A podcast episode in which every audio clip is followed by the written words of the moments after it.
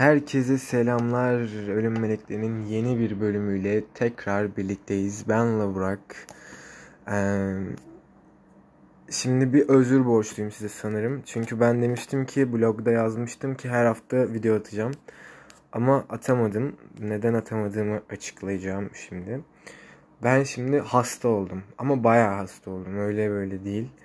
Yani hastaneden çıkamadım. Ondan sonra deprem oldu yazan eden böyle benim halimi hatırımı soran ailemin hatırını, hatırını soran herkese çok teşekkür ederim.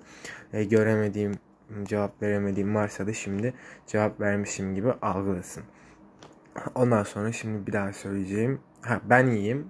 Benim ailem de iyi. Ailem benim İzmir'de yaşamadığı için onlar zaten iyi. İzmirli dinleyicilerimin hepsine de çok geçmiş olsun diyorum. Eğer maddi manevi bir desteğe ihtiyacı olan varsa iletişime geçebilir. Elimden ne geliyorsa yaparım. Ee, özürlerimiz bu kadar. Blog devam edeceğim. Blog zaten kitlesi belli bir şey olduğu için podcast'te daha yeni kullanıcılara ulaşabiliyoruz ama blogda artık kitle sabit. Hani blog okuyan kişiler belirli. Yani 300 mü 400 mü ne kadarsa blog okuyan kişiler belirli ama e, şimdi podcast'te yeni yeni insanlara açıldığımız için biraz daha podcast dinleyicilerinden özür diledim burada. Neyse konuyu dağıtmayalım. Bugün David Berkowicz'i işleyeceğim. Ee, onun psikozundan bahsedeceğiz. Ee, hayatından bahsedeceğiz. Cinayetlerinden bahsedeceğiz.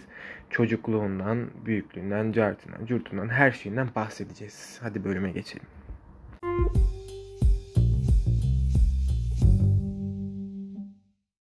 Bugünkü seri katilimiz New York sokaklarının dengesiz avcısı, namı diğer Son of Sam, David Berkowitz. David, çoğu seri katil gibi hayata şanssız bir şekilde gözlerini açtı. Annesi bir Yahudiydi ve bir İtalyan sevgilisi vardı. Onların planları evlenme yönündeydi. David'in annesi Betty, İtalyan sevgilisinden hamile kaldı ve bir kız çocuğu dünyaya getirdi. Fakat sevgilisinin ailesi evlenmelerine izin vermediği için Betty'nin Yahudi olma durumundan dolayı daha sonra Betty çocuğuyla evi terk etti. Tabi yıkılan Betty birkaç adamla daha takıldıktan sonra David'e hamile kaldı. Bu da tabi evlilik dışı bir ilişkiydi ve David'in babası Joseph başka biriyle evliydi. Joseph bu ilişkinin devam etmesini istemediği için Betty daha David'i doğurmadan onu evlatlık vermek istedi.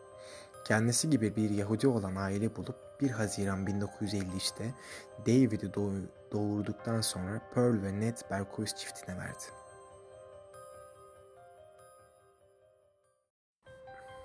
David'in yeni ailesinin hiç çocuğu olmamıştı.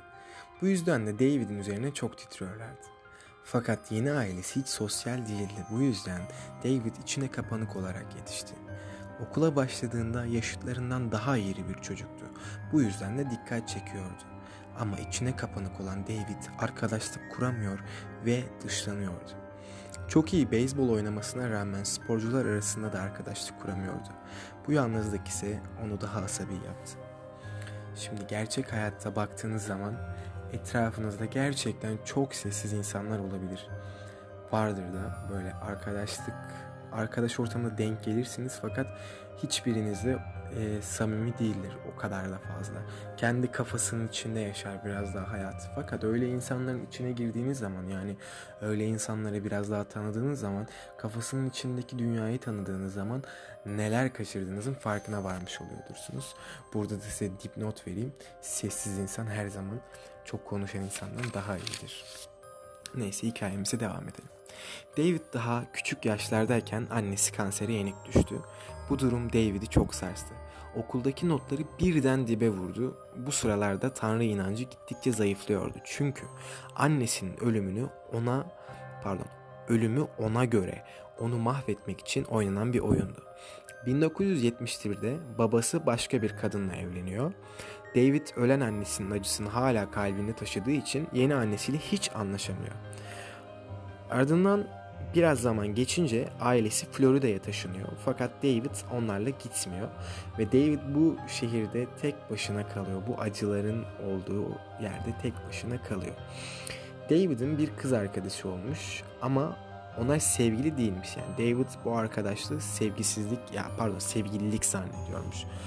E, ki bu olur gerçekten arkadaşlık e, yani karşı cinste sevgililik dışında çok fazla arkadaş kurmamış biri en yakınındaki kız arkadaşına beslediği sevgi, arkadaşlık sevgisini aşk zannedebiliyor. Bu e, ergenlik dediğimiz çağlarda olabilecek bir durum.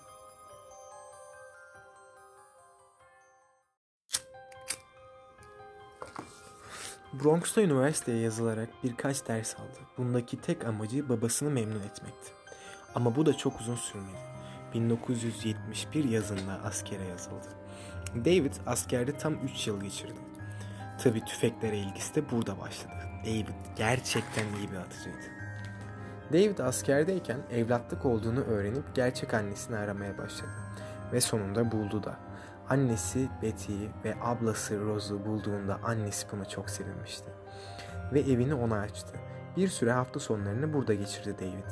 Ama yavaş yavaş ziyaretlerde seyrekleşti ve azalarak bitti. 1974'te askerliği bitirip geri döndüğünde neredeyse hiç kadınlarla tecrübesi olmamıştı. Tek ilişkisi askerliği sırasında bir hayat kadınıyla olmuştu. Bu cinsel ilişkiden de bel soğukluğu kapmıştı. Ve bu etkenle birlikte kadınlarından, kadınlardan nefret etmeye başladı. Ve bundan sonra da artık David'in suçlarının başladığı vakite geliyoruz yavaş yavaş. Şimdi biraz ufaktan ufaktan suçlarına giriş yapalım. Şimdi size çok ilginç bir sayı vereceğim. Askerden sonra tam 1488 tane kundaklama eylemi yaptı. Yakıyor ve öylece izliyordu. 1974'te babasına bir mektup gönderdi. Bu mektupta içindeki karamsarlıktan ve tüm insanlığın ona karşı olduğundan bahsediyordu. Majör depresyonunun yavaş yavaş bir psikoza dönüşmesinin başlangıcı sanırım. Kadınların kendinden nefret ettiğine ve erkeklerin yüzüne tükürdüğüne inanıyordu. Bir süre sonra evden hiç çıkmaya baş... Bir süre sonra evden hiç çıkmamaya başladı. Sadece yiyecek almak için evden çıkıyor. Evden ya evde yalnız kalıp korkunç hayaller kuruyordu. Bunları gerçekleştirmek için planlar da yapıyordu aynı zamanda. Toplumun onu ancak böyle kabul edeceğini düşünüyordu çünkü. Hayatı boyunca hiç iyi bir şey yapamamış, hep dışlanmış ve yalnız kalmıştı. Ve sonunda büyük bir bıçak satın aldı ve sokakta yürüyen kadınları takip etmeye başladı. 1975 yıl başında marketten yalnız çıkan bir kadını gözüne kestirdi ve boş bir sokakta bıçakladı. Kadının sırtına iki darbe geçirdi. Kadın çığlıklar içinde kaçmaya başladı. Fakat David onu takip etmedi. Bu öldürücü bir darbe değildi. Aynı gece Michael Foreman adlı bir kadını gözüne kestirdi. Pardon, Michelle Foreman. Arkasından sessiz bir tenhada yaklaşıp üzerine atladı. Kızın kafasına bıçakla darbeler indirmeye başladı. Çığlık seslerinden korkan David kızı bırakıp kaçmaya başladı. Michael ölmemişti. Pardon, Michelle ölmemişti. Ama altı bıçak darbesi kafasının farklı yerlerine isabet etmişti. David çığlık seslerinden korktu ve kaçtı dediğim gibi. David Berkowitz bu caniliğinin sonrasında büyük bir rahatlama yaşadı. Yine aynı yıl içinde bir güvenlik firmasında işe başladı. Bronx'tan ayrılarak Yankers'a taşındı. Kasara ailesine ait bir eve taşındı burada. Ve 2200 dolar da depozito ödedi. Fakat bu evde David'i şeytanlaştıracak bir şeyler vardı. Bu evde yan komşusunun köpeğinin havlamaları onu çıldırttı. Ona göre bu köpek köpek aracılığıyla şeytan onunla konuşuyor ve korkunç şeyler yapmasını istiyordu. David eğer bunu red ederse yoğun kas ağrıları ve baş ağrısı yaşıyordu. Daha fazla dayanamadı ve hemen Palm Street'e taşındı. Hatta verdiği 200, 200 dolarlık depozitoyu bile geri almadı. Ama ne yazık ki burada da ev sahibi Labrador cinsi bir köpeğe sahipti. Köpek sürekli havlıyor, David'in kapısını tırmalıyor ve David köpeğin her havlamasında yine şeytanla iletişime geçtiğini hissediyordu. Ki bir keresinde köpeği yakmaya bile çalışmıştı. Ve artık işler biraz daha çığırından çıktı ve gerçekten ciddi suçlarına girişe başlıyoruz. Fakat öncekinin aksine ev sahibinin yani Sem'in de telekinetik yollarla ona şeytanın emellerini aşıladığını anladı. Söylediğine göre Sam kendisinden New York'un kara, kana bulanmasını istiyordu. Sam'in şeytanın vücut bulmuş hali olduğuna inanıyordu. Bir süre bu duyguları bastırmaya çalıştı. Fakat elinde sonunda yenik düştü. Ev sahibi Sam'i baba olarak görüyordu. Bu yüzden Son of Sam lakabını kullanmıştı. Yaşlı Sam ona göre bir şeytandı ve David de onun oğluydu. Sam'in oğlu artık her şey için hazırdı. Önce güvenlik firmasından ayrıldı. Ardından bir taksi şirketinde işe başladı. Bu şirkette çalışan Donna Lawna'ya aşık olmuştu. Öyle ki onu ölümünden dönüp yine kendisiyle birlikte olacağını sanıyordu. 1976 Temmuz'unda New York'un gece avcısı Son of Sam caniliklerine başlıyordu. Donna ve arkadaşı Judy, Donna'nın evinin önünde park etmiş oturuyorlardı. Judy arkadaşını eve bırakmak için gelmişti. Donna'nın ailesi de onun arabadan inmesini bekliyordu. Tam bu sırada arabaya bir adam yaklaştı. Donna ona kim olduğunu sordu. Ama aldığı cevap 44 kalibrelik bir şarjör mermiydi. Sonra boynunu parçalayan birkaç kurşun dolayısıyla oracıkta öldü. Judy ise bağlarından vuruldu.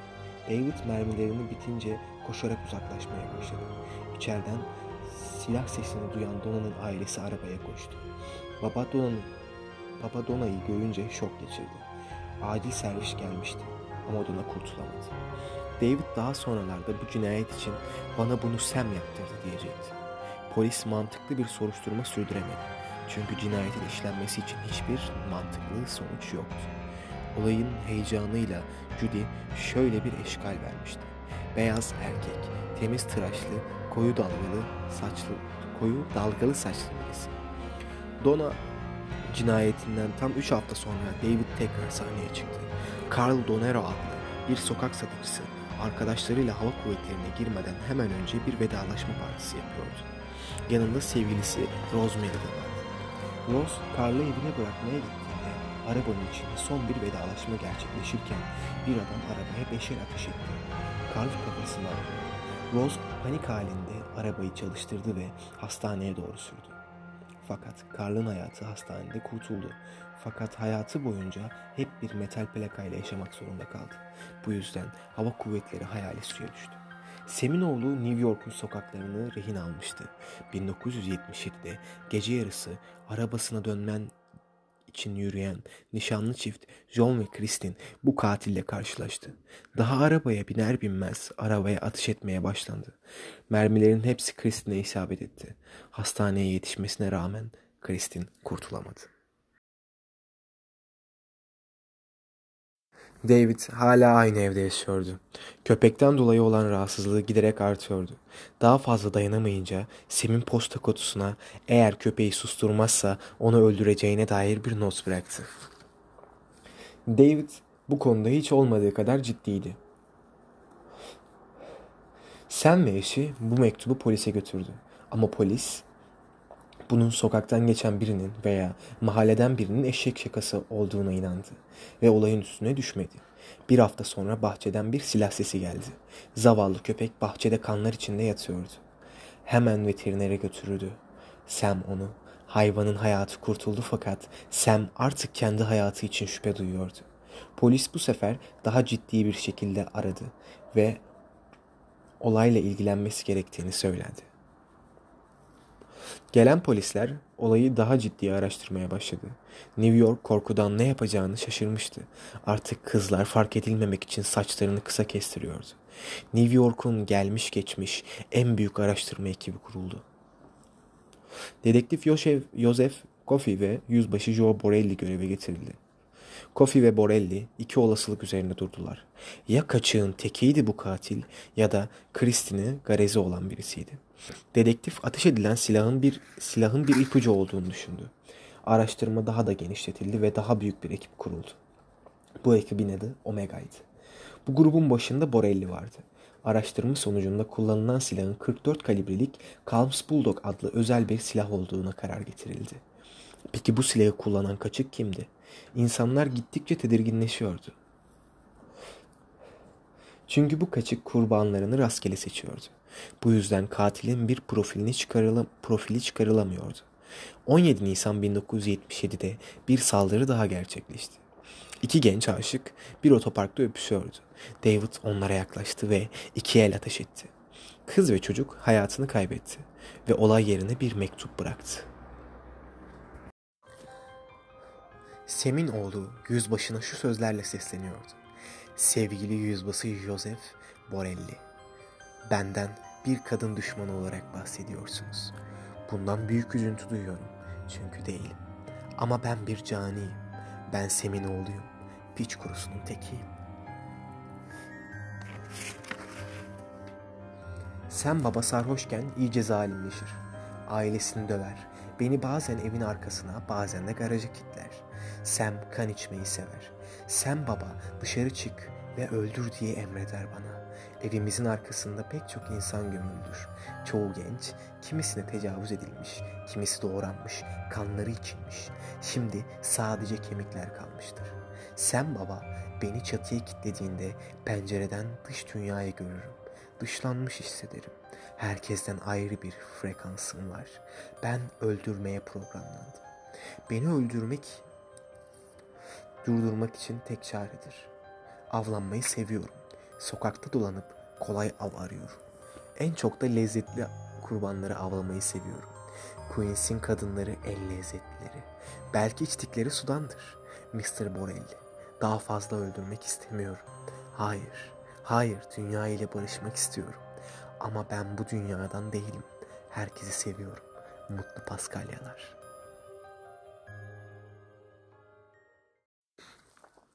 Seminoğlu'nun kendisine oluşturduğu bir sembolü vardı ve bunun tüm mektuplarında kullanıyordu. Polislere ve gazetelere bir sürü mektuplar gönderiyordu. Kendisinin yarattığı korkunun yayılmasını çok istiyordu. Bu ona büyük zevk veriyordu. Bu seri katiller için fark edilmek ve kendilerini benimsetmek, topluma kabul ettirmek için bir motivasyon sağlıyordu. Polis bu mektuplardan sonra büyük bir araştırmaya başladı. Fakat mektuptan hiçbir parmak izine rastlayamadı. Mektup başın Mektup basına sızdırıldığında dünya Seminoğlu'nu tanımış oldu. New York halkı artık sokağa bile çıkamıyordu. Çünkü Seminoğlu kurbanlarını rastgele seçiyordu.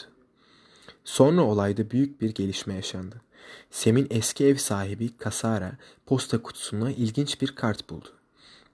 Kart Yankers'tan Sam adlı birinden geliyordu.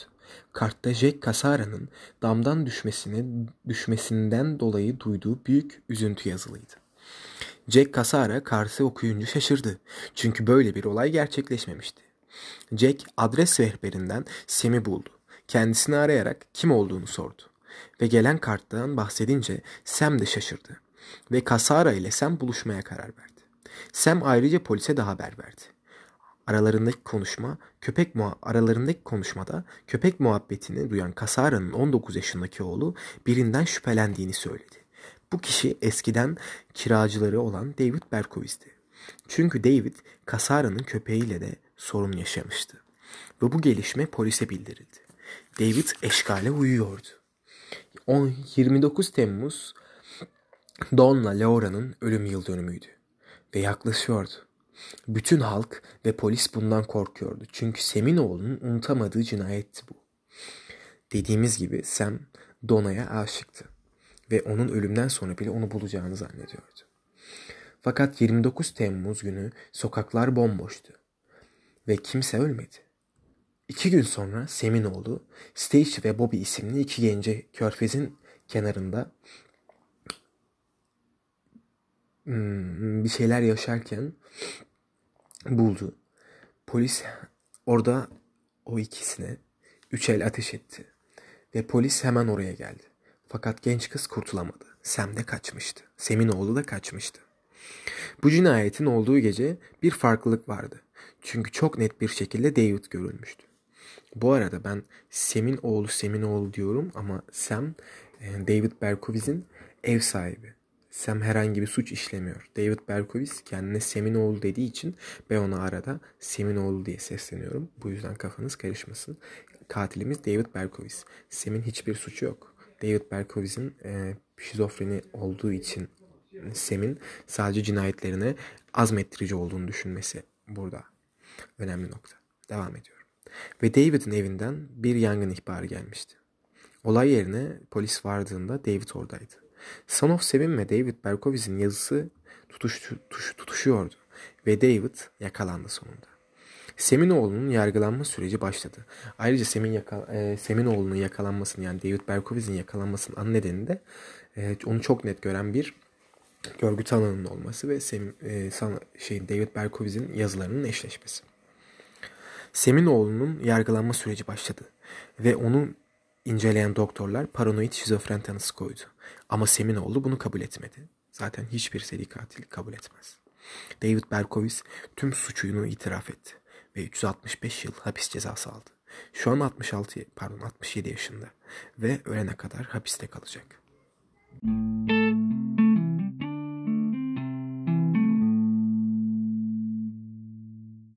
Bugün Son of Sam'i yani David Berkowitz'i işledik. Umarım keyif almışsınızdır dinlerken. Onun o yalnızlığını ve yalnızlığının sonucundaki psikolojik sıkıntılarını ve insanlara çektirdiği bu çileleri e, dinlediniz. Nasıl şaşırtıcı değil mi? Bir sadece bir insanın, bir katilin tüm şehri bir tüm şehri bir abluk altına alması ve bütün insanlara korku salması. Ben şahsen David'in başka röportajlarını ve diğer polislerle olan konuşmalarını da izledim, dinledim. Ben pek sanmıyorum yani köpek yüzünden olduğunu bence gerçekten motivasyonunu insanları öldürdükten sonra hissediyordu. Ve onun için bir çare bulması gerekiyordu. Yani bir sonuç bulması, neden bulması gerekiyordu. Neden yapıyorum bunu bana bunu diye kendine sorduğu zaman bir neden bulması gerekiyordu. Ve burada da ortaya onu rahatsız eden bu köpek problemleri ve e, Sam çıkıyordu. Büyük bir ihtimal Sam'in de ailesine karşı cidden onun mektuplarda yazdığı gibi kötü bir insan olduğunu düşünebilirsiniz ama Sam hakkında herhangi bir kaynak yok yani Sam nasıldır, şöyledir, böyledir.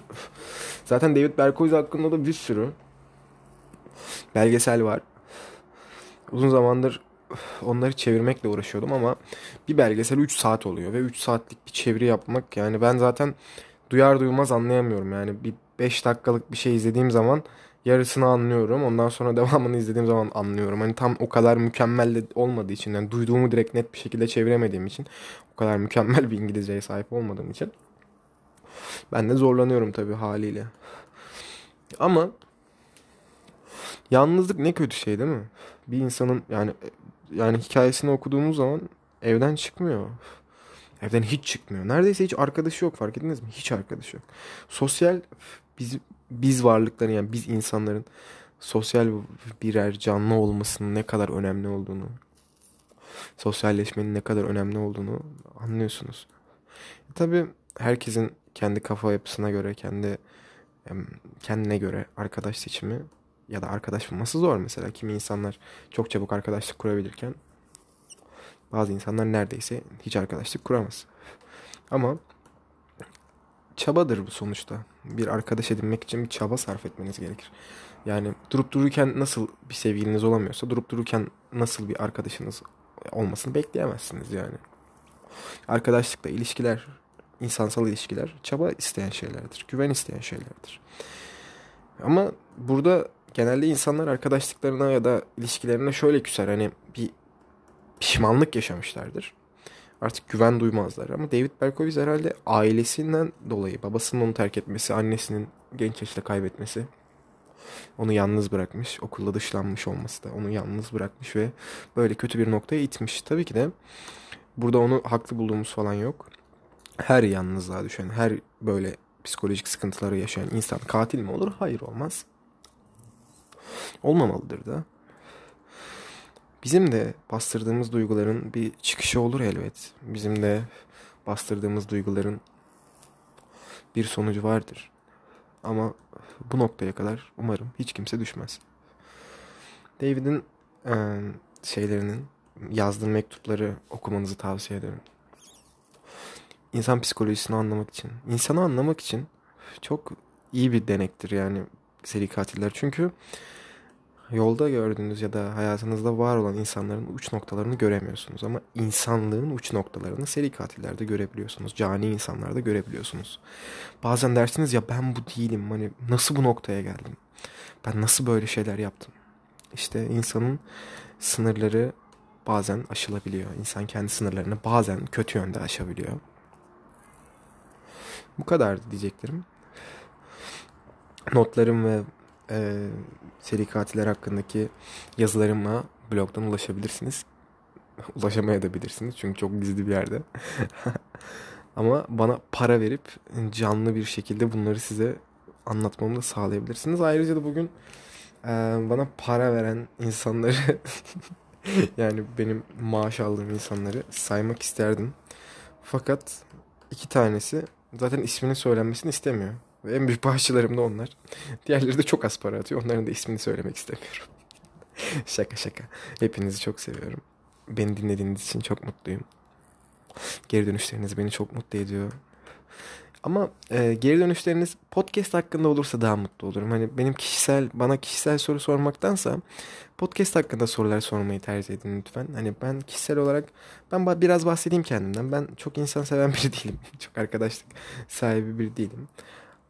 Öyle mutlu bir insanım. Kendi halinde. Öyle küçük şeylerden mutluluk duyabilen kendi halinde bir insanım yani. Benim çok fazla bir olayım yok. Yani nerede yaşadığımdır kaç yaşında olduğumdur. Bunlar önemsiz şeyler. Benim burada anlattığım şeyler önemli.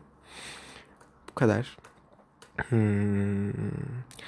ayrıca da özellikle işlememizi istediğiniz özellikle işleme işlememi istediğiniz podcast'ini çekmemi istediğiniz bir konu veya bir olay varsa yaşadığınız paranormal bir olay da olur böyle şeyleri bana yazmayı unutmayın hepinizi çok seviyorum iyi günler iyi akşamlar ya da ne zaman dinliyorsanız. Geleneksel olarak şunu da söyleyelim. Umarım bir seri katil tarafından öldürülmezsiniz.